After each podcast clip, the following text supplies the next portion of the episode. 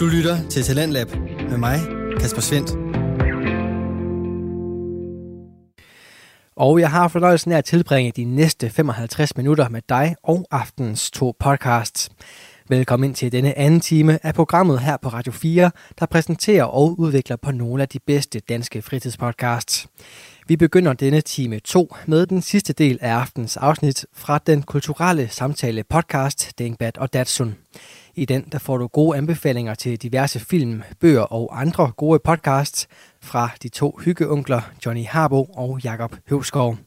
Vi er kommet frem til de sidste af de anbefalinger, og dem får du her, hvor Jakob lige skal have et par sidste ord på anbefalingen til en amerikansk podcast, der fortæller mystiske, men virkelige historier fra hele verden.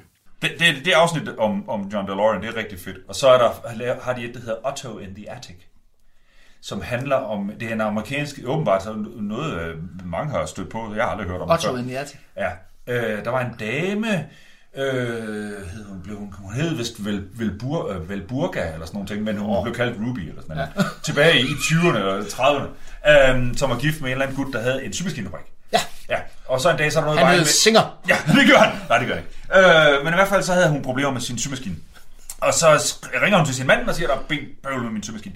Og så øh, siger man, jamen jeg sender lige en af de unge friske fyre. Og så kommer der en bebrillet øh, 18-årig fyr over til hende, mm-hmm. der hedder Otto. Og Otto, han skal så lave hendes øh, symaskine. Mm-hmm. Og så udvikler sig faktisk til, at Otto begynder at besøge øh, hende her, mens at øh, manden er på arbejde. Og så efter et stykke tid, så er det ikke helt nok. Så flytter Otto ind på loftet. Nej. Uden manden ved det. Nå. Hun får indrettet sådan øh, ind bag et skab, et lille låge, Ja. og så øh, ude i skunken, forestiller der er Ja. åbenbart ikke meget plads. Der bor Otto i 10 år. det er simpelthen... Øh, øh, der, hvor de bor først, der, øh, der er de kun i 7 år, men så på tidspunkt skal de flytte. Så siger hun hende der til sin, hendes mand, øh, prøv at høre, det eneste jeg, krav, jeg har til det nye hus, det er, der er loft. Jeg skal have skunken med. Jeg skal have skunken med. Så tager han i forvejen ud til det nye hus og får indrettet sig. Det er jo i Kalifornien, tror jeg, de rykker ud. Ja. Øh, hvor der på, nogle dage kunne være meget varmt op under loftet. Ja. Ja. Nå, der bor også så op under loftet der. Og så øh, øh, har de jo så sex og sådan nogle ting i løbet af dagen, og så kravler han sig derop og skal være helt stille, når manden kommer hjem. Ja. Og så ender det med, så med, at uh, hun bliver faktisk anklaget for mor og sådan noget. Men det er sådan en af de der historier, hvor man tænker, ej, det, det kan ikke være rigtigt. Det er det. Ja. Når virkeligheden overgår. Ja, og det, er- men øh, de der to gutter, de, de får altså bare øh, præsenteret det mega fedt. Sådan. Så øh, The Dollop, det er altså, hvis man har brug for sådan en... Er det, er det noget, der er kørt i mange sæsoner? Eller? Ja, der er 200 og... Øh, de starter i, starter i 17, tror jeg, eller sådan noget. Nå. Der er 14 måske. Okay. Jeg, jeg tror, der er over, er over 200. Den der øh, Otto and the Arctic, det er nummer 200. Øh, mener jeg. Så der er 270 eller sådan noget. Hold da op. Det er jo sindssygt mange. Ja. Og så det der med, at de så, altså indimellem, at man, man tager et af deres, fordi flere af dem er som sagt live, og det, mm. det, er, bare, det er bare sjovt. Ja, ja. Også fordi de er gode til at inter- at interagere Ja. med publikum. Øh, og øh, så er det bare... Er det nogle øh, lange afsnit? Eller? Ja, de, de tager... Øh, hvad tager de? En time og 10 minutter eller sådan noget. Så det er, er ikke, ikke... Holy. Det er ligesom os. Uh. Ja. Øh, men det er bare... Øh, ja, jeg synes det, nogle af dem er er jeg startet på at tænke, okay, det er ikke lige mig, men, og det er jo det, som mm. er problemet nogle gange, når man møder en eller anden podcast, Ja, det er der er det. 200 afsnit. Ja. Hvor fanden skal man starte? Ja, det er det. Øh, så derfor hoppe lidt rundt og sådan noget, men altså... Otto and the Attic, fordi det er bare bizart, og så den der John DeLorean, den er... Eller John Brahe, den er også... Og Tycho Brahe er også ja, fed. Ja, så de... øh, Og det de kan, ikke, de har ikke sådan nogle tema-sæsoner eller sådan noget. Det, de, de, de hopper bare rundt i De forskellige... Efter hvad jeg kunne se i hvert fald. Og så er, det, så- så er de ikke blege for, som sagt, at tage... Altså, de er også, var også, er også et svensk øh, af- afsnit, der er optaget i Stockholm, tror jeg, eller Göteborg, eller sådan noget, hvor det også handler om en eller anden svensk historie. Så de, de kommer bare til, og så ja. fortæller de den fortælling fra det land. Okay. De, er ikke- de er ikke blege for sådan, åh, oh, det er jo jeres historie og sådan noget. okay. De er ikke sagtens lave pis med det. Ja, okay. Så jo, Nå. og så har de ære til øh, gæster med os. Det er faktisk meget sjovt. Ja. De har, lavet, de har lavet noget, som jeg ikke har hørt helt, øh, fået hørt endnu, men øh, de har lavet et, nogle afsnit om Reagan øh, med ham, Patton Oswald, ham, øh, den der lille, øh, kraftige... Øh, Det siger mig et eller andet. Ja. Åh, oh, han er med i en af de der sitcom. Nå! ting. Ja, Ja, ja, det ved jeg godt. Ja. Er han med i øh, øh, King of Queens? ja, kongen. Ja, det er Ja, ja, ja, ham der lille... øh, Ja, ham har de lavet, så der har de lavet noget med ham også. Og sådan, så Nå, det, okay. det, det, skal jeg også lige hørt. Selvfølgelig. Men altså, øh, jo, The Dollop, den er... Den er værd at give en chance. Ja, det er den faktisk. Den er Okay. faktisk meget god. Fedt. Så det skal man, det skal man gøre. Jamen, jeg mangler faktisk lidt den... Øh, en, en podcast. Så det, Ja, det jeg, jeg, jeg, jeg har også været sådan lidt det sidste stykke tid. Ja. Fordi så starter jeg på noget, og så tyder jeg bare, nej. Ja, Ja. Øh, det sidste, der står på din seddel, øh, sidste, der står på din seddel, ja, The Wraith, ja, og så står der i parentes Interceptor. præcis. The Wraith. The Ring Wraith. Øhm, ja. Er den stadig fed? Vi er over i kon- konceptet. Hos os der er det jo et koncept. Er den stadig fed? Er den stadig fed? Den har aldrig nogensinde været fed. Jeg tror, den er federe. Du skal lige forklare, hvad det er. Prøv lige for dig, sagde du. Mm-hmm. John DeLorean. Ja, Og DeLorean, det er jo måske den mest kendte filmbil. ever. Ja. Ja, det er det måske nok i virkeligheden ever, jo, ikke? Øhm, Jeg ville have sagt fra 80'erne, men nok, nok ever. Mm. Interceptoren, ja. Det er måske den næst mest kendte fra 80'erne. Ja, jeg skal stadig... Du, du, du er helt væk? Jeg er helt væk. Okay, vi, 1986. Ja. Uh, vi er ude i uh, Arizona. Ja. Ude i Brooks, Arizona. Der bor 5.000, tror jeg, indbyggere eller sådan noget. Og der er bare ørkener og kaktusse. Og, Godt sted at køre bil. og, og, og øh, politiet, de har lidt noget bøvl. Oh. Fordi øh, der er en bande af nogle banditter, ja. som kører i øh, sådan nogle 80'er muskelbiler. Ja. Og så kører de om kap med sådan nogle øh, uskyldige unge mænd. Ej. I deres, og så, hvis- man taber, mm. så skal man aflevere sin bil. Uh. Og, og, og, og, og, og, og bad guyen mm. Bliver spillet af ham, der, ham, der hedder Nick Cassavetes. Ja. Som er John Cassavetes søn. Ja. Og han er sådan lidt en... Fisen. Han er, er, han er sådan lidt en, øh, en dårlig udgave af John Travolta. Ja. Agtig, ikke? Jo. Altså sådan lidt. Ja. Og i det hele taget, altså det, hele det der crew der, han har omkring sig, de er...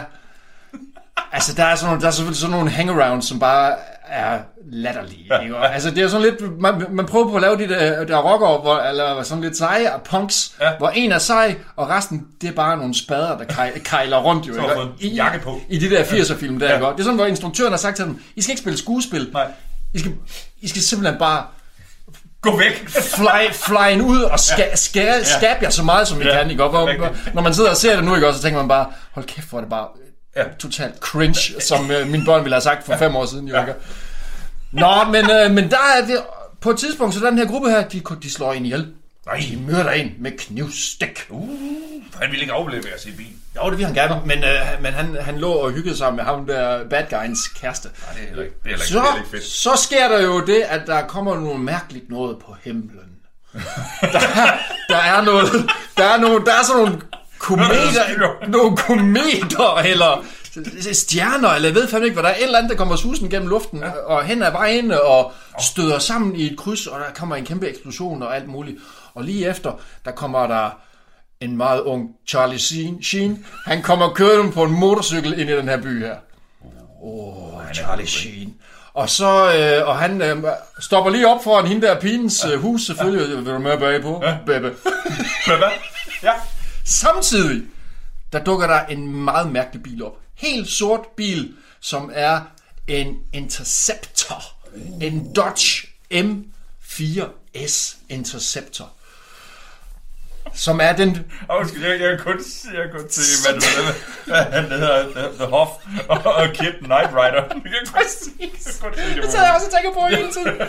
Nå, men den der Interceptor der, den er jo så meget hemmelig. Den er en helt sort-agtig. Mm. Og øh, fuldstændig tonede ruder og helt øh, tillukket. Og den ligner sådan en, en rumbil. Altså, der er noget, noget i stregerne. Altså, det, det der måde, den er designet på, så den ligner faktisk, hvis du forestiller dig, øh, Alien-kraniet. Ikke også? Det ja, der aflange ja, der. ja. Øh, som en bil. Den ser sådan en lille smule sådan ud. Og den, den nuller så rundt i, den der, i det der, og så der, i et område der, og så ser de der, de der bad guys, de siger selvfølgelig, hov, ham der, ham skal vi køre om kamp med. Ja. Skal have den bil der. Vi skal have den bil der. Fordi vores er fære. Vores affære, vi har en Corvette, som kan køre, og så videre. Og så hver gang der er en af de, de der tosser, der så skal køre om kamp med ham, så mm. på et tidspunkt, så er den der Interceptor, den stikker bare af. Ja. Og så, og så, og så er den væk ja. et øjeblik. Og så når de kører videre, så står den på tværs af vejen. Sådan så de baller ind i hinanden. Og så dør ham der, som kører bilen, øh, hvad hedder han, ja. øh, den, de der øh, rocker-typer ja. der. Ja. Og det hele det brænder, og eksplosion, og det er drama. Oh. Oh. Og så siger det, og så står den der Interceptor der igen. Nej. Og så kan den nulle rundt igen. Uh, spøgelses. Så er vi til noget spøgelses noget, eller måske sådan alien-agtigt Ja, noget, ja. for der er noget med det der med nogle, Ja. ja. noget stjerneskud og noget værk og noget, hvad? Det er noget lidt noget, det, det, er lidt, det er lidt noget mærkeligt noget. og så, og så, øh, så viser det, og så, så er det selvfølgelig The Wraith, det er jo sådan en ånd, Ja. ja. der hævner-agtigt, Ja, ja. at øh, ham der Charlie Sheen, han er ligesom, øh, han er sådan, øh, hvad skal man sige, menneskeliggørelsen af den der, ham der er blevet myrdet før. Men hans hævne, Ja. ja. den der del af ham, som ligesom skal hævne sig, er blevet til en sådan helt sortklædt, sådan noget sort læder robotagtigt tøj med en hjelm på, som kører den der Interceptor. Og, Vi har, om og, den der fra 86. den fra der. 86, og har et kæmpe stor sådan machine gun, et eller andet, som kan lyse og blinke og sådan noget værk, ikke? Ej, Og den der Interceptor, mm. altså, den, altså bilen den er sindssygt fed. Ja. Ja. Altså, den er helt vildt fed. Ja. Uh, Dodge lavede fire af dem. Nå. Ja, det var ikke, det var ikke møg. Det var ikke meget. Nej. Og så blev den jo helt vildt berømt på grund af, altså på grund af den film her. Uh, total 80'er B-film. Altså det er så vildt, Ej. at man kan næsten ikke holde ud og se, og og se det. Du, du, du kæmpede dig igennem. Jeg kæmpede mig igennem den i går aftes, og jeg kan, jeg kan nemlig huske, at øh, dengang, dengang der i 80'erne, der var, der, der var der sådan, øh, at øh, når der i weekenden kom en film, Ja. ja. så var der som om, at i starten af ugen, så begyndte der at sprede sig et rygte om, ja. I weekenden, der kommer den der. Ja. Eller, jeg, kan, jeg, jeg kan tydeligt huske, ja. at på et tidspunkt, der var der sådan, der kommer Goldfinger på lørdag. Ja. Så gik, snakken gik Ja. ja. bare sådan fra Ja. ja. klasse til klasse. Oh, og du se Goldfinger? Skal du se Goldfinger? Jeg skal fandme se Goldfinger. Ja. Ja. Og så hvis man så ikke havde fået, jeg har ikke set Goldfinger, fordi at man var hjemme med Moster Elly eller sådan noget. Så du ikke Goldfinger lørdag, så du set det. Og sådan var det nemlig på den der Interceptor. Og på tysk tv, der hed den nemlig bare Interceptor-film. Den hed ikke The Wraith. Nå. Så når man kiggede i... Jeg svært for tysk at sige. Ja, Sevres. Når man kiggede i tv-program, så stod der nemlig Interceptor. Ja, Og det kunne man bare... Man vidste bare, hvis der var en amerikansk actionfilm, der hed Interceptor, ja, så er det fedt. så var det fedt. Blue Thunder. Ja, ja, det. Så det, så det var en af dem der, som det gik rygte over, og så så jeg den dengang, og jeg synes, det var mega fed, ja. fordi at det der biljagter, og det der, Ja. og så så jeg den i går aftes, så. Åh, er død. Jeg var simpelthen ved at dø af grin, mand. Det var helt vildt skide. Ja. Men, men, men, men den, den, den, Den kan noget. den kan helt klart noget, fordi at, altså, det er sådan lidt ligesom at se Goonies, eller sådan noget, ikke? ja. Altså, det er så 80'er-agtigt. Ja. Og, øh, og der er øh, en, en burgerbar, hvor, de, hvor de pigerne, de er i... Øh, sådan nogle afklippede cowboy shorts, du ved, ja. og så har de rulleskøjter på og ruller rundt og serverer, og, og, og, og soundtracket, hvor det er Ozzy Osbourne og Motley Crue og Billy Idol og Robert Palmer og alt sådan noget pis Ej, der, hvor- mens der bliver kørt hurtigt. Ja. Og så er der, er der en ballade, mens de kysser. Og, og, og det, Altså, det, jeg ser bare sådan en, en virkelig dilettant udgave af Top Gun. Eller sådan, bare, Jo, men det var det. Det var det. var, det var, jeg, jeg kommer også til at tænke på, på Top Gun, også fordi, at det, er det samme der, der, er der, der, der, der er et, hvad hedder det, nej, ikke Top Gun, hvad fanden hedder det nu? Cocktail. Ja. Der, der er sådan en scene, hvor der er en eller anden øh, kokkesmølf, som står og laver burger, og så fandme om, det ikke er Addicted to Love. det er fantastisk. Og den har været en million film. Lige præcis, ja. men det var bare, jeg tænkte, hold nu kæft, mand. Ja. Ja. Hvorfor jeg sagt, det kan det blive det her? Så, så, så jeg går ud fra, at vi, har- vi har ikke med en, en uh, anbefaling at gøre her. Jamen, det, så, så skal man se den bare for det, der er, bare for det, der, den er. Altså, det er jo bare teenage gag fra 80'erne. Al- Altså, hvis man kan lige se, lige at se uh, Nightmare on Elm Street, eller, eller synes, at Grease er fed, Ja. eller, eller sådan noget, en stil, så kan man også sagtens se den her. Så griner man af de der, de ting, der er latterlige, og, så- og så kigger man bare på, øh, på tidsbilledet og tænker, Og, og så, og så er der et eller andet, og du har fuldstændig ret i det der med, at de der stand-ins, eller extras, ja. som er, altså det er som om, de ikke har fået noget, altså øh, træning, eller Ja. ja. der, instruktøren han er ligeglad med dem. Ja. Bare der står to i forgrunden, og Ja. har en samtale. Øh. Ja, ja. Fordi det er, jo, det er jo ligesom politiskolen-film, eller sådan noget, Ja. altså hvor det er sådan et, dem der er bagved, de sådan helt åndssvagt. Ja. Der var Altså- også, en, også en rockergruppe i den ene hvad er det, etterne af politiskolen. Han ja. snakker så mærkeligt. Ja, ja. Hans rockervenner, det er også nogle totalt overgjort. Ja. Ja. Man tænker, nej. Det var det. Altså, men her der er en, som bliver, han, fandme, han bliver kaldt Shank, tror jeg. Han har, han har punkerfrisyrer, og så sniffer han VD40, og, sådan og, drik, og drikker sådan noget hydraulikolie og sådan noget, ikke? Altså, så fordi han, Ja. Så sejrer jeg. så er sej, ja. Og så er der jo så er der Charlie Sheen, som ikke rigtig kan lave spille skuespil. Nej. Og hende lækre, det er, hvad hun, uh, Sherilyn Finn. Er det? Ja, ja, hende, hende som spiller Audrey Horn i Ja. ja. uh, Twin Peaks. Ja. Så, så, hun kan jo noget. Det kan hun. Og så, det må man sige. Og så er politichefen, som lige skal efter for os det hele. Det er Brian Dennehy. Nej, det ved jeg ikke. Det kunne det godt have været. Randy Quaid. Åh! Det er rigtigt. det, det er det ikke rigtig godt. The shitter is cool. Ja, men det er rigtigt. Nå, Så, men, øh, men øh, den, Den, den koster 19 kroner at lege på Blockbuster. Så- Så, så, det er skide godt. Så har man lidt tomme flasker efter nytår, der skal sælges, så kan Det man, er lige præcis. skal man bruge dem på The Wraith. The Wraith. Nå, fantastisk. Og så i øvrigt, Ja. sidste pointe, det var, at da jeg så den her Interceptor mm. dengang, det var fejl. Jeg kan faktisk mest huske den, fordi at det var første gang, jeg lagde mærke til, at der var fejl i film. Nå. Det var den der. Fordi at når der er, når der er mange kø- kørescener, hvor de kører ud og ind på sådan nogle ja. bjergveje, ja. og der er der, der, der er der ret mange scener, hvor man kan se øh, skyggen af kameramanden, der hænger i sådan en kamerabum ting ud, ud, ud, ud, over vejkanten, kan man se hans skygge der, hvor der taler med Han er jo 8 mm, de optager med. Men der skal ikke, der skal ikke, det kan man, det kan man, det kan man se. Ja. Ja. Så det var fedt. Så det er øh, både med hensyn til øh, statisterne, selve historien, og, så det, man laver. Jeg er, ikke, jeg er ikke helt sikker på, at historien øh, går ud på. Nej. Udover, at der er et eller andet med, at der er en, der vender tilbage og Ja. hævner sig, og Ja. så ender med at rejse afsted med men, pigen. men ender det godt? Ja, Ja, det er godt. Charlie Sheen får pigen til sidst. Åh, oh, det er godt. Og de kører til Kalifornien Selvfølgelig. på motorcykel. Åh, oh, det skal man jo. Ja, Alle skal køre til Kalifornien til sidst. på en motorcykel. Ja, sådan er det bare. Så, øh, så øh, det var, det var uh, The Wraith. Ja, det, det var det. Det var virkelig godt. Ja. Jeg kunne godt tænke mig på at, at skrive til Blockbuster og høre, hvor mange der har lejet den inden for det sidste år. Bare lige. Ja, vi, vi havde en mand i Tommerup. Det var det. Det var, vi er flere, der undrede os. det, det er med på deres julefrokost. Nå. Ja, Vi har været igennem alle vores seks ting, Jacob. det har vi. Det er da vildt. Ved du hvad, øh, Jacob, vi ses om øh, 14 dages tid. Det gør vi. Godt nytår. tak lige måde. Godt nytår. Morgen. Du lytter til Radio 4. Her fik de to værter, Johnny Harbo og Jakob Høvsgaard, afrundet aftens første fritidspodcast. Den hedder Dinkbat og Datsun, og i den der deler de to hyggeonkler ud af diverse kulturelle anbefalinger, så vi får gode idéer til, hvad denne ekstra hjemmetid også kan bruges på. Og jeg ved ikke med dig, men jeg har i hvert fald fået lidt ekstra til min liste. Og hvis du også vil have flere anbefalinger til din, så kan du finde flere afsnit fra de to herrer inde på diverse podcast-platforme. Eller så kan du også finde tidligere Talentlab afsnit med og uden dem inde på radio4.dk eller i vores Radio 4 app. Men for nu, der skal vi videre i aftenens program, og det skal vi med at kigge tilbage og en smule frem.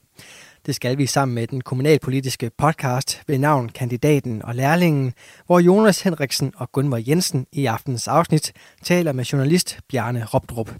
De taler omkring, hvordan det lokalpolitiske år 2020 så ud, samt hvordan Bjarne som repræsentant for pressen forholder sig til lokalpolitikerne. Hør med her og bliv klogere på netop det forhold, og vær med til at se fremad mod et 2021, som altså blandt andet byder på et kommunalvalg her i Danmark. De sidste par gange har du været så interesseret i at ønske mig glædelig jul. Det er du ikke mere, vel? Ej, nu er det et godt nytår. Nu er det nemlig et godt nytår. Ja, og skal vi ikke øh, sådan lige håbe, at det bliver måske lidt mere positivt, end øh, 2020 har været? Selvfølgelig. Men det ønsker man sig jo altid, når det er et Ja. ja. nytår. Der er et sprit nytår at tage hul på, så det vil vi gøre. Men jeg tænker ikke, at der var nogen af os, der sad for et år siden og tænkte, hmm, hvordan må 2020 bliver? Altså, vi havde ingen forestilling om, hvordan, altså alt det, vi har været igennem i år. Nej, fordi vi har prøvet noget, som vi aldrig nogensinde har prøvet før, Ja. ja. og som ingen nogensinde har prøvet før. I starten, der tænkte vi jo, hvad er det egentlig, de snakker om? Men pludselig så gik det jo op for os, at øh, det var en anden hverdag. Jeg synes i dag, så skal vi prøve også at kigge lidt fremad. Det ville da være dejligt. Ja, ikke? Jo, Fordi der sker jo mange ting her i, i 2021. bestemt. Og øh, vi har jo inviteret en, der, som øh, følger rigtig meget med i det hele, i alt næsten, vil jeg tro. Vi har inviteret sådan en øh, fyr, som man elsker at hade og hader og elske. Altså, øh, skal vi ikke fortælle, hvem det er? Jo, velkommen til, Bjarne. Tak. Bjarne, kan du ikke øh, lige øh, introducere dig selv? Øh, jo, det kan jeg godt. Øh, jeg hedder Bjarne Robrup, og jeg har været journalist siden efteråret 76. Kommer du her fra området selv? Nej, jeg er født i en ambulance ved Bjergs Bakke ved, ved, mellem Horsens og, og Skanderborg. Jeg ved ikke rigtig andet, end min mor fortalte, at ambulanceføreren hed Johansen, og hun bankede på ruden, øh, fordi han kørte ikke stærkt nok. Og øh, fordi hun synes nu kunne hun mærke, at, øh, at øh, nå, det var så en februardag der i 1953, så kan de fleste øh, regne ud, hvor gammel jeg er. Men jeg synes det også, det fortæller noget om dig. Altså, du, du er født i fuld fart. Og det er ikke... Øh, Uh, altså, uh, min mor mente ikke, at uh, det var i fuld fart. Nå. Altså, hun ville godt have været nået frem Ja, okay. til sygehuset. Altså, jeg blev nærmest... Uh, jeg, jeg, var, jeg var stort set halvt ude, før at vi nåede Bræstrup sygehus, som, uh, som det handlede om. Men, men uh, jo, ja, det kan man godt sige. Altså, det kan man godt, ja. og så har du været her, journalist her i området, altså på, på Sjælland og Vestjylland i siden Ja. da. Ja, altså i koncentratet af byer omkring øh, først Holbæk og så øh, Slagelse. Altså de, de større byer, ikke? Og så øh, nu er det så Kalundborg. Øh, så det er sådan et, et, øh, et fint trekantsområde, kan man sige, på Vestjylland, som, som øh, jeg har haft lejlighed til at følge øh, i stort og småt Jamen, i ja. alle de år der. Så fedt. Jamen, det glæder vi os til at høre mere om, Bjarne. Velkommen til. tak. Gunvar, øh, jeg har lidt en overraskelse. For jeg synes, at vi, øh, nu, nu, er vi jo nu er vi kommet ind i 2021, så jeg synes, vi skal have lidt en fest i dag. Så øjeblik. Ej, hvor er det spændende. Han har alligevel lært noget måske, den synes, skide øh, lærling. Jeg synes, nu har vi, øh, jeg har fundet en fin kranskage. Nej. Og vi skal da også, jeg synes også, vi skal have lidt, lidt boblevin, nu når vi er... altså, jeg synes, det hører sig lidt til. Det gør det bestemt. Gør det ikke det? Det gør det bestemt. Sådan gør vi altså ikke hver gang, Bjarne. Det tvivler jeg på. Men øh, Jonas, han har jo været længe om at, at komme i gang med at lære tingene, og jeg må sige, det kan godt være, at jeg ikke har lært dig noget andet, Jonas, men det er det... Jeg vil gerne tage æren for det her. Når du vil gerne tage æren for, at jeg har... Øh, Fundet på. for- Ja, Ja, ja. Okay, jamen det, øh, det må du meget gerne tage. Så hælder vi lidt boblevin op her. Jeg har ikke øh, taget helt almindelig champagne, og det er jeg ikke så vild med selv. Det er bare så fint. Men øh, skal vi ikke starte med at sige øh, skål og godt nytår? Skål og Ja, godt nytår. Godt nytår. Så kan vi komme i gang. Bjarne, hvordan har øh, 2021 været for dig? Øh, Den har ikke været det, noget, det, det, fordi det, det er lige 20 tidligt nok at sige 2021. Ah, undskyld, ja, 2020. ja. 2020, det, øh, jamen det har været lige så turbulent for mig, som det har været for de fleste mennesker, tror jeg. Øh, der er nok ikke nogen tvivl om, at det er de færreste af os, der vil se tilbage på det år med, med særlig ophøjet glæde øh, over, over ret meget. Til gengæld så tror jeg, at det er et år, som de fleste vil huske. Der har været ting, som har været øh, langt mere betydningsfulde, fordi vi alle sammen har det til fælles, at vi er blevet mærket af det. Altså, der er ikke nogen af os, der ikke har kendskab til eller selv har følt konsekvenser af, af covid-19. Nej, og så er det jo også sådan en mærkelig tid. Det er jo, det er jo nærmest det, der optager os allermest. Det, vi, vi kan jo ikke øh, genkende det. Vi aner jo ikke, hvad det er for noget. Det er bare mærkeligt hele tiden. Og selv positive mennesker som mig, jeg synes jo nærmest altid, jeg er glad. Jeg går også rundt indimellem og tænker, hvorfor er jeg egentlig lidt trist? Og det er jo fordi, det er den her mærkelige tid, som jeg ikke kan, jeg har overhovedet ikke kontrol over noget som helst. Og det, det ja, jeg tror, det er det, der gør det. Jeg tror, du har ret i. Hvordan har den påvirket dit, øh, dit arbejdsliv? Jamen, det har jo blandt andet påvirket os ved, at øh, kollegaer ikke har været på arbejde.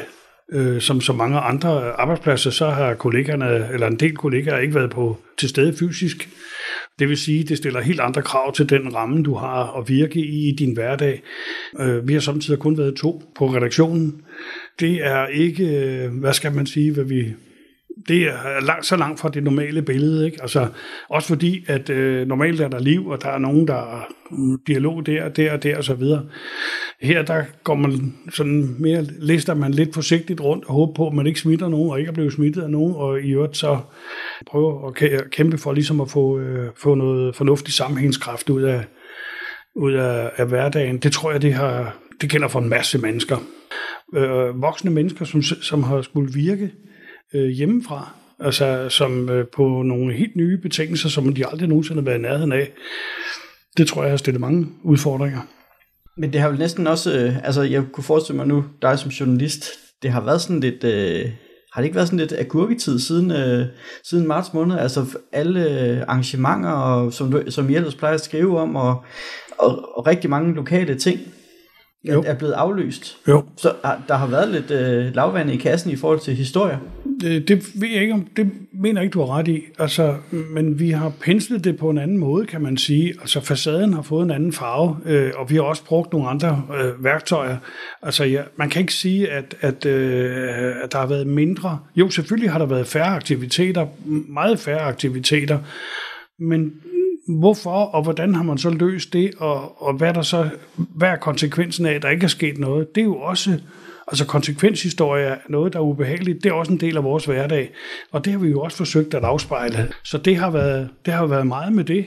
Altså man kan sige, at altså i alle de år, jeg har været med, er der, har der ikke været noget, der har været i nærheden af at være så påvirket af én ting, fordi det har påvirket os alle sammen.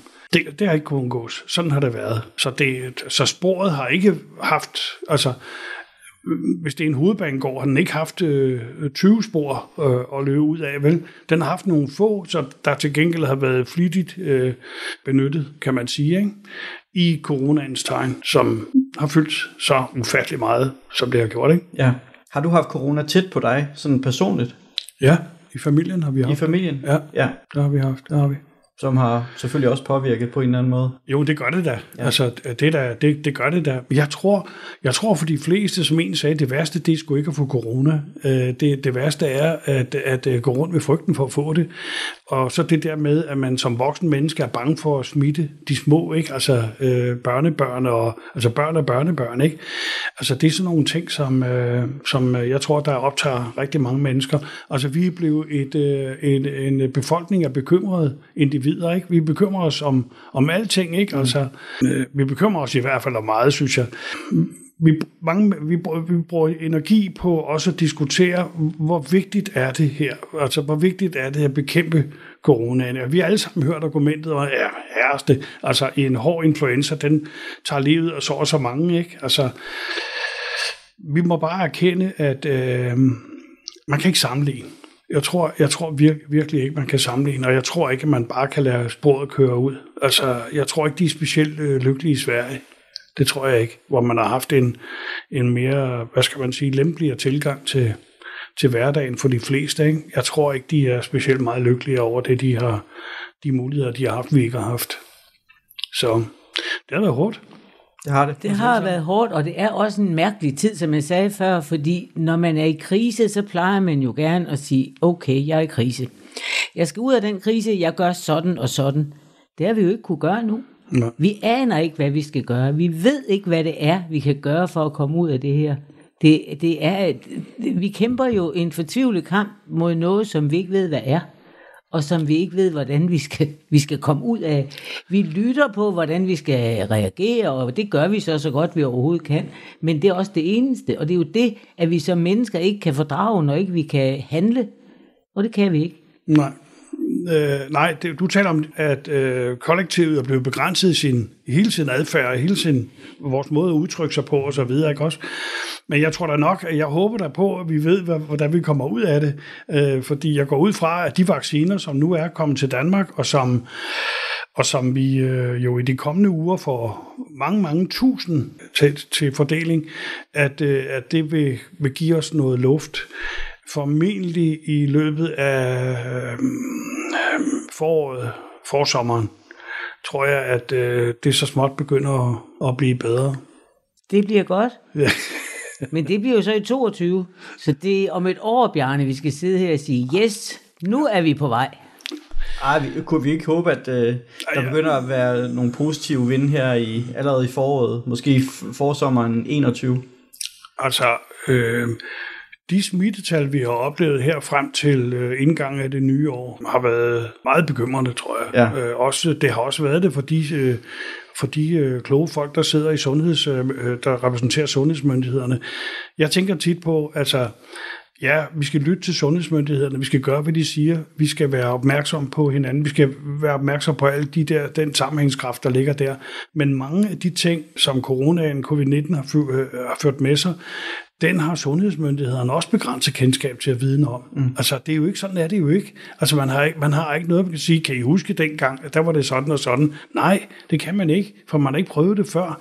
Så der er også meget af det her, der er nyt, Og derfor har vi også skulle acceptere, at øh, de der kloge folk øh, i sundheds, øh, der repræsenterer, hvad skal man sige, sundhedsmyndighederne, at de har været uenige om mange af de virkemidler og værktøjer, man skulle gøre brug af. Ikke?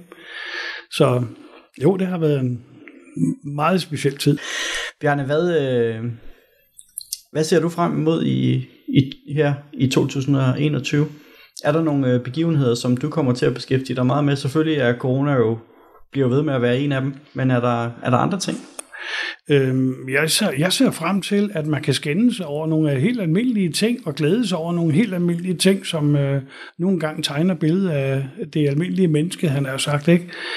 Jeg kunne rigtig godt tænke mig, at, øh, at man kunne gennemføre OL. Øh, nå ja, det er bare sport. Nej, det er det ikke. Det er meget mere end det. Og det er måske meget mere end det nu, i forhold til, hvad vi har brug for. Det, at Danmark skulle være vært, medvært for EM i fodbold, det er gigantisk stort. Det er så udsat, og det skulle også finde sted i 21, ligesom vi forventer, at OL øh, bliver gennemført. Og bliver OL ikke gennemført i 21, så bliver det ikke gennemført. Det tror jeg ikke. Og så skal du skrive om kommunalvalg. For Danmark skal også have et kommunalvalg til ja. næste år, ja. og den valgkamp, den skal du jo også dække. Og den tænker jeg også, at den bliver, det bliver ikke bare lige at tage bogen ned fra for fire år siden og gøre på samme måde, for jeg tror, det bliver meget, meget anderledes, også på grund af den tid, vi har været igennem nu. Det kan, man sagt, det kan du sagtens have ret i. Ja. Det kan du sagtens have ret i. Det, men kommunalvalg er altid spændende. Det er vanvittigt spændende. Altså, alle valg for journalister er, øh, øh, i hvert fald politiske journalister, det, det er spændende. Fordi der kan vi have en milliard meninger om noget, som øh, kan være lige så forkert, som det kan være rigtigt. Og, og øh, Øh, man kan have en fornemmelse af, hvor bærer det hen, eller hvilken retning bevæger vi os i. Men øh, for mig der er et valg jo også en, en under, understregning af det der meget formidable, øh, forfinede, veludviklede demokrati, som øh, under de rammer, vi lever i i Danmark, som jeg synes er, er meget unikt. Det oplever man, hvis man kommer rundt i verden, at øh, vi har sådan noget, et fællesskabsfundament i Danmark, som øh, uanset uenigheder, finder os sammen på en anden måde, end man gør så mange andre steder. Også fordi selvfølgelig vi er et lille land, ikke? Men altså, mm. det, så det, det har du ret i, det glæder mig. Jeg glæder mig altid til valgene. Det gør jeg. Det er vanvittigt spændende. Hvornår begynder I at, øh, at indstille jer på kommunalvalg og begynder at skrive historier om det? Vi er i gang. Altså det, i og med, at opstillingsmøderne er jo, er jo i gang, og der er listerne det kommer ind og så videre, så det, vi, er, vi er i gang. Der er forskellige muligheder, vi har der for ligesom at hvad skal man sige, understøtte den demokratiske proces, der er øh, med sådan et valg der. Det arbejder vi også på. Det bliver mere og mere intensiveret, jo længere vi, vi kommer frem mod, mod selve valghandlingen. Vi skal, man skal bare være opmærksom på, at en meget stor del af befolkningen, de interesserer sig først for valghandlingerne, når du kommer, skal vi være venlige at sige, relativt tæt på. Ja, vi skal altså, nok det, ind i oktober. Ja, eller måske, ja, ja oktober er nok øh, meget godt, øh, det, det er nok meget godt bud. Altså det er der, hvor folk siger, nu, nu, nu skal jeg lige øh, følge lidt med. Nu vil jeg godt lige øh, høre, hvad han mener, hvad hun mener, og, og så videre der. Så, så er det, det, er der, det er der, ting sker. Det er også der, at sammenhængskraften, altså den politiske og demokratiske sammenhængskraft, øh, ligesom får, får nye vinger, fordi man så diskuterer et, et givet emne med naboen, eller med vennerne i familien og så videre, hvor man i en anden sammenhæng vil sige, nå ja, okay, du har det syn, hvor vi skal videre, der er også mange andre ting, og på søndag og om lidt er der fodbold. Men, men altså, vi bruger mere fælles energi på noget, som øh, har betydning for os alle sammen, når jo tættere vi kommer på, og sådan sådan vil det være. Sådan er det ikke at være politiker. De er på, øh, altså der er uh, øh, en time efter, at det er overstået, så er der jo et nyt valg om fire år, så skal man ligesom, men altså, for de fleste tror jeg, øh, at det, der er det en proces, som øh, for alvor bliver alvorligt, når vi når, når vi når tæt på, og når vi begynder at træde ind i november, så er de fleste øh, mennesker øh, engageret. Gunvar, nu er jeg jo lærlingen her i butikken. Yes. Øh, og jeg, jeg kunne da godt tænke mig at høre dig om, når jeg nu har snakket med politikere, og det er uanset farve, så har jeg jo ikke en fornemmelse af, at, at altså jeg har en fornemmelse af, at man er enig om det meste. Der er ikke, altså på, på hvad skal man sige, nationalt niveau politisk, der kan man sagtens se, øh, eller der kan man meget tydeligt se forskellene i, i de forskellige partier. Det synes jeg er, er lidt sværere, når man kommer ned på, på kommunal niveau. Når man skal i valgkamp, så gør alle partier sig rigtig, rigtig meget umage med at være så forskellige som overhovedet muligt, og prøve på at sætte fokus på det, som er det specielle ved det parti. Så øh, bliver vi valgt, og så samles en kommunalbestyrelse. Og så er det jo sådan, som også Bjarne antydede, når valget er slut, så er valget slut, og så tænker vælgerne, nu har vi sat vores kryds, og nu har vi gjort, hvad vi skal. Nu er det op til kommunalbestyrelsen for den her kommune til at fungere. Og det er sådan, det er. Og så bliver man simpelthen nødt til at prøve at kompromisse sig frem til så mange gode resultater som overhovedet muligt. Fordi man er der jo for øh, borgerne i den kommune, man nu er. Man er der jo for dem, så man bliver nødt til at enes om så mange ting som overhovedet muligt til glæde for vælgerne og borgerne. Så det er derfor, at der måske i fire år kan være, at man tænker, at de er uenige om, øh, om alt. Vi er ikke enige om alt, men vi er enige om rigtig, rigtig meget, og så er der nogle kanter en gang imellem, men, øh, men, men det er faktisk sådan, det er. Du lytter til Talentlab med mig, Kasper Svendt. Vi er i gang med aftens andet podcast afsnit her i Talents Lab, programmet, som giver dig mulighed for at høre nogle af Danmarks bedste fritidspodcasts. Det er alt sammen podcast, der kan informere, inspirere og underholde. Og vi skal nu tilbage til aftens episode fra Kandidaten og Lærlingen, hvor Jonas Henriksen og Gunvor Jensen snakker med journalist Bjarne Robdrup omkring året, der er gået i lokalpolitik, og om pressens forhold til de danske politikere. Hør med videre her. Man er, man er ikke meget uenig op til et valg, men viser bare forskellene, sådan så der er, der er noget at vælge imellem. Det er kanterne, der er det sjoveste. Ja, det er jo det, du øh, lever af, Bjarne. Nå, jeg ved ikke, om jeg lever af det, men, men, men det, altså kanterne skaber jo også resultater. Altså det skal man jo ikke, det tror jeg, der kun var fuldstændig enig i. Altså det gør det da. Altså, altså hvis, hvis, hvis man er enig om alting, alle til alle tider, så er det jo bare sådan, det er. Øh, det kommer der ikke nogen, det kommer der ikke ret mange øh, overraskelser ud af. Men der kommer heller ikke noget, hvad skal man sige, øh, der bliver ikke nogen understøttende proces af selve valghandlingen, hvis man er enig hele tiden. Så, så det, det er det, jeg mener med, at der er mange, øh, der er mange dele i processen, ikke, som, som er, er interessante, når man ikke er enig. Og sådan, sådan, sådan har det altid været, sådan skal det også være. Det vil, det vil ikke være andet. Men det er jo som Gunnar siger, der er masser af ting som i hverdagen, som øh, der er politisk total enighed om. Man kan godt markere nogle synspunkter, man kan have nogle, nogle sidefløjsholdninger osv., osv., men i grundlæggende er man enige om, om en lang række af de vigtige ting, mm. der bærer en kommune, øh, holder en kommune op. Ikke? Man er jo også gået til valg på nogle ting, og det vil man jo også gerne vise øh, sine vælgere, at det holder man fast i. Så øh, man stiller jo forslag om det, man gerne vil, og så må man så se, hvordan man kan få så meget af det igennem som overhovedet muligt. Det er bedre at få noget af det igennem, end slet ikke få noget. Men indimellem er der jo ting, der er så vigtige, så øh, det må briste eller bære, for her der kan man ikke gå, give køb på det. Nej, det er der, hvor de gode diskussioner kommer. Ja. Det er jo der, hvor, hvor, hvor øh, ja, det er der, hvor, hvor der bliver, hvor mælken bliver lidt varmere. Altså, det, det er jo det, der er interessant. Altså, det, det, er, der, øh, det er der, overskrifterne tegnes, ikke? På de gode historier, ja. set fra vores, vores synspunkt. Altså, Men på en demokratisk vis er vi jo også nødt til at være uenige. Altså, hvordan skulle, øh, hvordan skulle vælgerne ellers vide, hvem de skulle stemme på, hvis ikke man ligesom lufter sine holdninger til, hvad man er enig i og hvad man er uenig i, i forhold til de andre partier. Sådan er det. Sådan er det bare. Ja. Bjarne- Men en spændende tid. Det, jeg glæder mig faktisk. Det kan godt være, at du glæder dig til den sidste måned inden. Jeg glæder mig faktisk til hele året. Og det gør jeg også. og det gør jeg også, fordi vi, men vi arbejder jo også med det. Altså, sådan er det. Jeg, jeg, nej, det jeg, jeg, jeg taler om, øh, hvad skal man sige, den, borgeren generelt, ikke? der er det ikke nødvendigvis øh, den, den samme øh, interesse eller optagethed af, og, og det bliver spændende. Men Bjarne, I skal jo både sælge, øh, altså I skal jo sælge aviser, I skal sælge øh, kliks på Facebook og ind til jeres hjemmeside. Så, så I kan vel heller ikke, øh, I kan vel bare heller ikke gå all in på politik lige i øjeblikket. Altså fordi folk er jo ikke interesseret i det vel. Nej, nej, det gør vi heller ikke, men vi lever stadigvæk i en tid øh, her ved indgangen til et nyt år, øh, som er påvirket det, som har påvirket det meste af 2020. Og det vil der ikke blive forandret. Det vil der, vil der ikke blive ændret så voldsomt meget på. Men, men jeg håber, da, der bliver plads til, øh, eller der vil blive plads til andre ting også. Ikke? Altså, hvis vi bare tager vores eget nærområde, så synes jeg jo, at øh, der sker nogle, nogle gode ting, i hvert fald et dele af Vestjylland, som, øh, som øh, man godt kan kan knejse lidt med nakken af. Altså, både med hensyn til, til økonomi, øh, erhverv og uddannelse, øh, som spiller en fantastisk stor rolle. At øh, hvis du hvis du har den tiltrækningskraft, der gør, at du kan øh, få nye uddannelser til det område, du er en del af, så sikrer du jo også, at næste generation øh, har interesse i, naturlig interesse i at, øh, at øh, dykke lidt ned i det område og se, hvad, hvad det her egentlig er noget for os. Kan man udvikle sig derfra, ikke?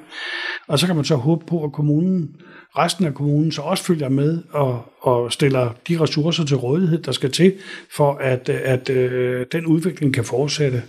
Men det med, at man, at man har et, et, øh, en præsentationspakke, der også rummer øh, tilbud til øh, de næste generationer, det spiller i min optik en, en meget stor rolle.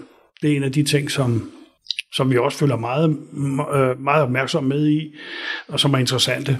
Og, og øh, hvis vi eksempelvis bare tager Kalundborg, så er det jo en kommune, som, som på uddannelsesområdet udvikler sig enormt i øjeblikket. Og det, det er meget interessant. Det er både spændende og interessant. Men jeg tror lidt, at, at holdningen sådan hos den almindelige borger i, i vores område, det er, at jamen, man, kan godt, man kan godt synes, det er dejligt, at, at der kommer uddannelser til, men jeg tror ikke, de fleste, de, de tænker ikke på det som, som værende politik. Altså, jeg, det, jeg, jeg har i hvert fald, når jeg, hvis jeg prøver at snakke med politik med nogle af mine bekendte, så det interesserer dem faktisk ikke sønderligt, selvom vi jo alle sammen, som vi også har nævnt i tidligere podcast, Gunvar, at, at vi går jo rundt i en politisk verden hver eneste dag. Vi kører jo på kommunale veje, vi går i, vi har børn i kommunale institutioner og på kommunale skoler og alt muligt andet. Så alt handler om politik. Så, så jeg synes, det er svært og, og du, du oplever det formentlig det samme, at, at det her med at få engageret folk, og få folk til at interessere sig for politik, det er bare ikke nemt. Alt det, der virker i din hverdag, det opfatter du ikke som politik, fordi Nej. det er jo bare en del af din hverdag. Det er den del, der skal fungere. Det er det, som vi opfatter som noget naturligt, og sådan skal det være. Hvis det virker, og hvis det er, som det skal være, så tænker du ikke over det. Mm. Det synes jeg er rigtig lækkert, fordi de fleste ting virker jo. Det jeg taler om, det er, når man har evnen til i fællesskab at bygge på. Det kan godt være, at ordet politik er forkert i den sammenhæng. Det kan godt være, at folk ikke tænker det på den måde. Det er heller ikke så afgørende. Det afgørende er, at du kan sætte pris på, at hvis vi gør sådan og sådan, eller se sammenhængskraften i, at du gør sådan og sådan, så virker det. Og det er det, jeg mener. Altså, øh, om du kalder det politik, øh, eller en konsekvens af øh, politik, eller du snakker udvikling generelt, det synes jeg ikke gør, den spiller ikke den store øh, forskel, spiller ikke den store rolle i den sammenhæng. Det er bare vigtigt, det er der. Det er vigtigt, at man er opmærksom på den, og det er vigtigt, at man øh, måske finder ressourcer til at, at sige, vi, vi vil gerne det her, for vi vil gerne tilrettelægge, hvad skal man sige, fundamentet, skabe nye fundamenter for de næste generationer, som gør, at den kommune, du er en del af, Øh, den også er interessant at bo i om 20, 30, 40 år, når du selv er væk øh, for de næste generationer. Ikke? Det er det, jeg tænker på. Og der behøver ordet politik ikke spille den rolle overhovedet. Der er det, ikke, det, det er ikke sådan nogle baner, folk tænker. Det tror jeg ikke. Der tænker man mere... Øh, hvad skal man sige, samfundspolitisk, at, at det her, det vil vi gerne. At det lyder godt, det er fornuftigt, det er der sammenhængskraft i. Ikke? Så jeg tror, det er mere det. Nu har du været vant til at beskæftige dig med formentlig politik øh, de sidste 40 år, øh, stort set 40-50 ja. år, hvis man skal være lidt. Ja, ja, ja. Er der noget, der er blevet anderledes? Nu går vi ind til en, øh, en kommunalvalgkamp. Hvordan, øh, hvordan så det ud i, i 80'erne? Var det anderledes? Ja, det var voldsomt meget anderledes. Det var jo en meget mere fortættet proces.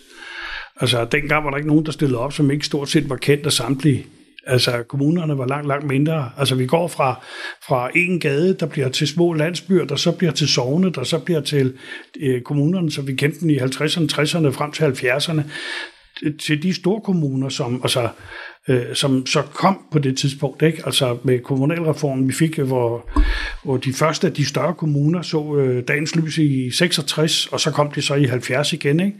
Og så indtil nu i, i, i, i 2006-2007, hvor du har de... Øh, øh, hvor du gik fra 275 kommuner, han har sagt, til, til de 98, du er nu. Ikke?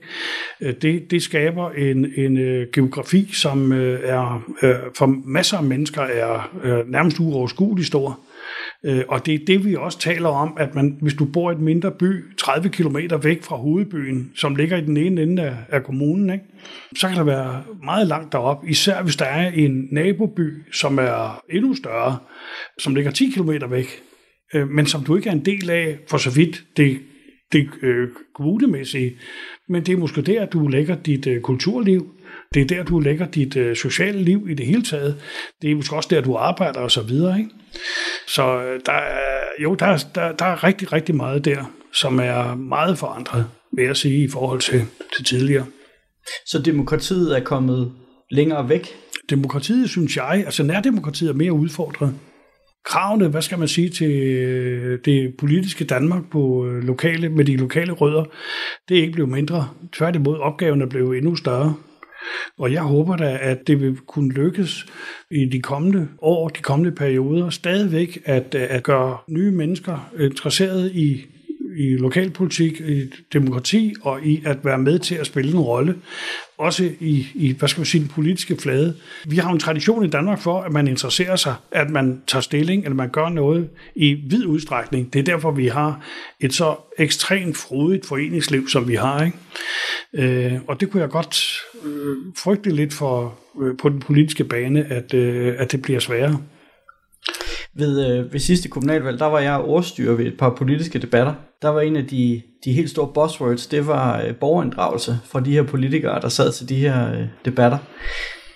Hvordan synes du, øh, hvordan synes du øh, politikerne lykkes med det? Altså, politikerne lykkes ikke ikke sådan specielt godt øh, med, med den del, fordi, fordi jamen det er jo fordi, øh, det er svært Altså, borgerinddragelse, det, er, det kan handle om et borgermøde. Et typisk borgermøde. Her er der en, en situation, her er der et, et øh, emne, øh, en ting, vi skal diskutere, vi måske gerne vil udvikle. Så deltager du i et borgermøde, så bliver du sat ved små borger, hvor man laver sådan integreret, så bliver der lavet en masse papir, en masse arbejde på det. Folk kommer med nogle gode idéer, de, det bliver samlet sammen, og så sidder man måske på rådhus eller andre instanser og arbejder med det bagefter. Og nogle gange kommer der rent faktisk også noget ud af det. Men set anskuet ud fra en demokratisk synsvinkel, så kan vi ikke sige andet, end vi har gjort. Hvad skal man sige, hvad vi kunne? Fordi hvordan skal du ellers inddrage borgerne? Politikerne bruger også ord, som øh, jeg, jeg er overbevist om, de selv forstår betydningen af, men det er ikke altid, du kan omsætte, hvad skal man sige, det positive element øh, til os, til det reelt er borgerinddragende, for det er svært. Altså det kommer an på, hvad det er. Ikke? Altså, hvis det er noget, der kræver noget specialviden, så er det specialister, der kommer ind over. Det er også dem, der tager ordet. Ikke? Altså, det er dem, der ligesom øh, kører klatten der. Så, ja, men øh, det, så nemt er det ikke. Gunvar, hvordan bliver din valgkamp anderledes end sidst? Jamen, min valgkamp bliver altid anderledes, fordi øh, man kan beslutte alverdens ting, men øh, så sker der noget andet, og så må man rette ind efter det. Så jeg ved ikke præcis, hvordan min valgkamp den bliver, men øh, jeg er sikker på, at det bliver sjovt, fordi det plejer det at være. Hvordan laver du borgerinddragelse, hvis jeg nu skal være lidt fræk? Jamen altså, borgerinddragelse, det er, det er rigtigt, som Bjarne siger, det er svært. Fordi når vi skal lave en kommuneplan, så synes øh, politikere jo, at det er det vigtigste, fordi det er jo ligesom planen for, hvordan skal kommunen være. Og der beder vi jo borgerne om at komme og være med. Men nærmest ingen, der interesserer sig for det. Der er meget, meget få. Hvis vi i kommunalbestyrelsen slås om en vej, så lover jeg for, så kommer der mange til borgerinddragelse. Så det, det er noget mærkeligt noget, og det kan man ikke. Men man skal bare gøre alt, hvad man kan for at være på forkant med det. Når man gerne vil noget nyt, som øh, man øh, gerne vil forklare borgerne, så indkald dog til et borgermøde. Heller et for meget end et for lidt. Det er rigtig rart, hvis man har gjort det sammen. Hvis, hvis vi ikke bliver enige om tingene, så er det sådan, det er, men vi har dog i det mindste gjort det sammen. Så jeg synes, vi skal lave nogle flere borgermøder. Vi skal bare være bevidste om, at der er nogle af dem, vi synes som politikere, der er de vigtigste, at det synes borgerne måske ikke. Men jeg tænker også, at, at tiden ikke også, altså selvfølgelig på nogle lidt større sager er borgermøder en god idé, men at tiden ikke også rent lidt for det. Altså i dag har vi sociale medier og, og, og andre ting, hvor vi meget nemmere kan måske engagere folk, og måske også altså på det gode og det dårlige. Nogle gange er det også der, man får fat i de der Facebook-kriger, ikke? Men, men også prøve at, at, at tænke en lille smule anderledes, hvor, hvordan man øh, formidler sin politik, eller formidler, hvad der sker lokalt. Jamen, jamen, det ved jeg ikke rigtigt, Jonas. For fire år siden, der sagde vi, vi gider ikke vælgermøder. Vi var til vælgermøder hver evig eneste dag i de sidste måned. Så det kan godt være, at politikerne siger, det gider vi ikke, men det gider borgerne altså. Jamen, nu taler jeg heller ikke vælgermøder, nu taler jeg borgermøder, Ja. øh, sådan mellem, Ja. imellem valgene. Jamen, der er det en god idé at gå ud og fortælle, hvad man laver. Og er, er politikerne gode nok til det? Nej, men det skal vi være, fordi borgerne vil faktisk gerne stadigvæk have, at vi kommer ud. Vi kan skrive stolper op og stolper ned, og det gør vi jo også, fordi vi vil jo så gerne have, at nogen skal synes om de der fortræffeligheder, vi mener. Men borgerne vil faktisk gerne se os. Det ved de altså.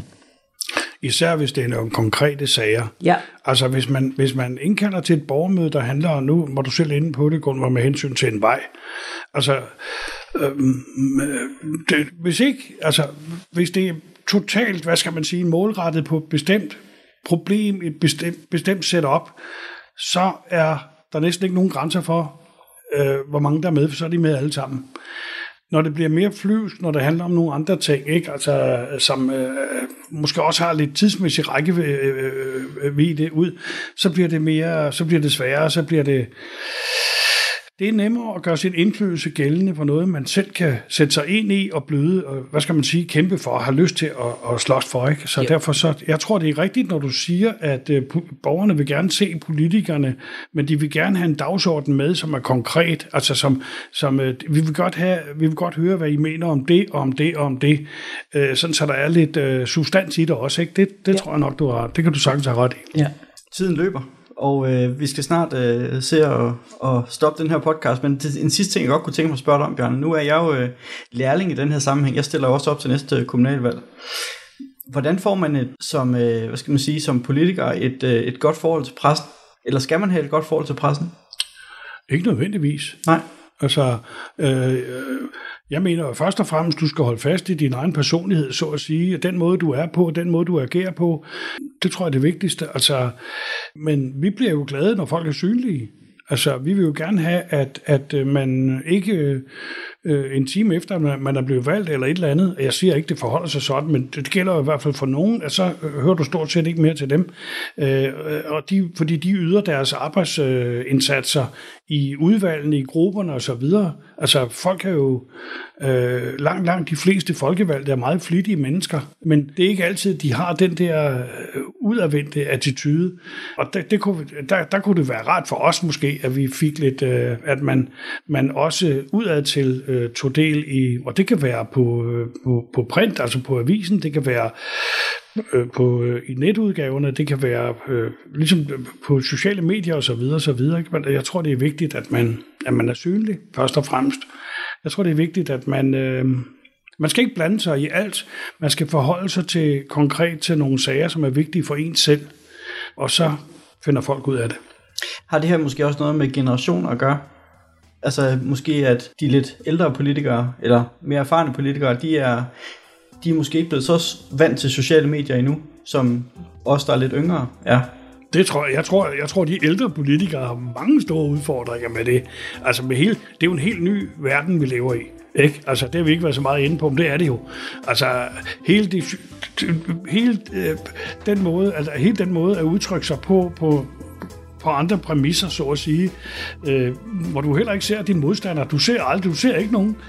Du, øh, du kæmper din egen kamp, så at sige, men du ved, at der er flow på det, du laver.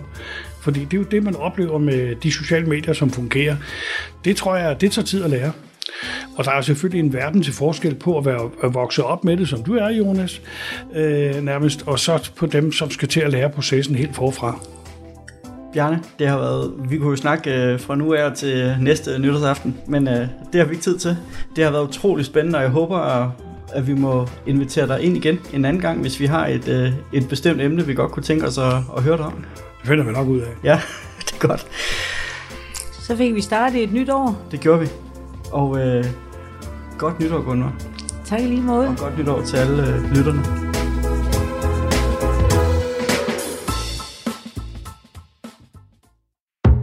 Radio 4 taler med Danmark. Jeg håber, du som mig ser fremad mod kommunalvalget her i år med ny viden og en bedre forståelse for, hvordan lokalpolitikken hænger sammen, hvordan pressen forholder sig til de kommunale politikere, og måske endda om, hvad vi kan forvente af det kommende valgkamp. Det er i hvert fald det, som podcasten Kandidaten og Lærlingen giver os en chance for at få. Og bag den, der står de to værter, Jonas Henriksen og Gunvar Jensen, og de havde i denne episode besøg af journalisten Bjarne Robdrup. Hvis du vil høre flere afsnit fra den lokale politiske podcast, så kan du finde dem inde på diverse podcast-platforme. Og derinde der kan du selvfølgelig også finde flere episoder fra den kulturelle samtale podcast, Dingbad og Datsun med Johnny Harbo og Jakob Høvsgaard, som var aftens første fritidspodcast. Du har lyttet til aftenens Talentlab med mig, Kasper Svens. Du kan finde alle vores udsendelser inde på radio4.dk eller i vores Radio 4-app. Og inde på begge steder, der kan du også høre med live, hvilket du skal gøre nu, for det er blevet tid til nattevagten her på kanalen. God fornøjelse og på genlyt.